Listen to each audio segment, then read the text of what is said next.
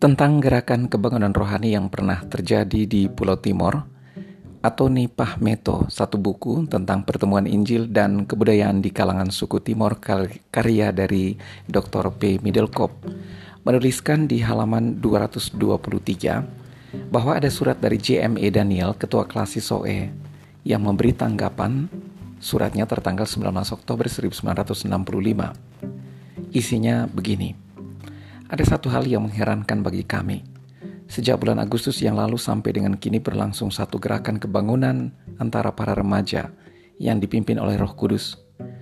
Pengaruhnya terasa di antara murid-murid SGA dan SMA di SOE, dan di antara para remaja yang bekerja sebagai pegawai di kantor-kantor. Mereka membentuk kelompok-kelompok untuk menyelenggarakan doa bersama dan penelaahan Alkitab dan mereka membentuk paduan-paduan suara supaya terampil menyanyi bersama dalam pertemuan-pertemuan pekabaran Injil. Mereka membentuk tim-tim yang bersama-sama pergi mengabarkan Injil, lalu mereka masuk ke dalam pedalaman dan mengadakan pertemuan-pertemuan. Di surat tanggal 19 Oktober 1965, Pendeta JME Daniel, Ketua Kelas SOM, menuturkan cerita selanjutnya. Di dalam pertemuan-pertemuan itu mereka memberi kesaksian tentang kepercayaan mereka kepada Yesus Kristus di hadapan orang-orang Kristen yang telah meluntur kepercayaannya. Dan di hadapan orang-orang kafir. Kesaksian para remaja itu diberitakan di seluruh diberkati Tuhan secara luar biasa. Banyak orang yang menyerahkan leu-leu mereka, juga obat-obatan rahasia. Mereka buku-buku mereka, mantra-mantra mereka, benda-benda untuk keperluan meramal, alat-alat judi dan dadu-dadu. Mereka sepenuhnya menyerahkan diri kepada Yesus Kristus. Kesaksian ini diperteguh oleh Tuhan dengan tanda-tanda dan mujizat-mujizat yang hanya terjadi ketika doa. Beribu-ribu orang telah mengalami penyembuhan, baik dari penyakit ringan maupun dari yang berat. Terjadi juga penyembuhan orang bisu, orang tuli, orang lumpuh, orang buta, dan lain-lain.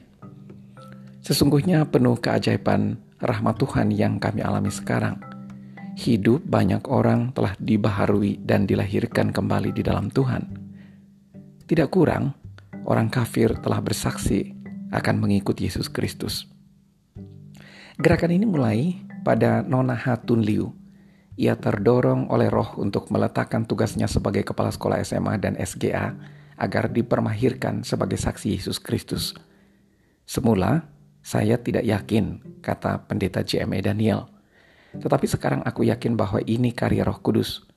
Kami sebagai majelis gereja senantiasa dalam doa dan waspada, mengingat kenyataan bahwa iblis sewaktu-waktu bisa menyusup dan menimbulkan kebodohan.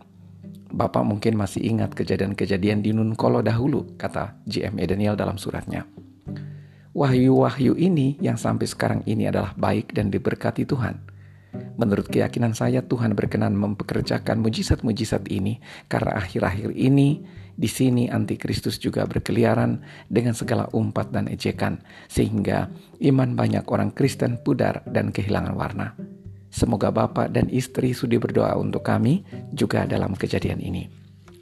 Ini surat JME Daniel yang berbicara tentang kebangunan rohani di Soe. Dan suratnya dikirim kepada Pendeta Middlecop tertanggal 19 Oktober 1965 salah satu cara kita untuk mengenang bagaimana pekabaran Injil di Timur Tengah Selatan. Sampai jumpa di podcast berikutnya.